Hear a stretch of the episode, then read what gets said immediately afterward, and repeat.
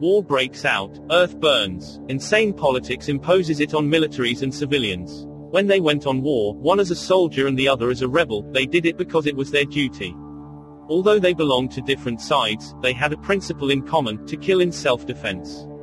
The soldier greeted his family. They cried as if he had just died.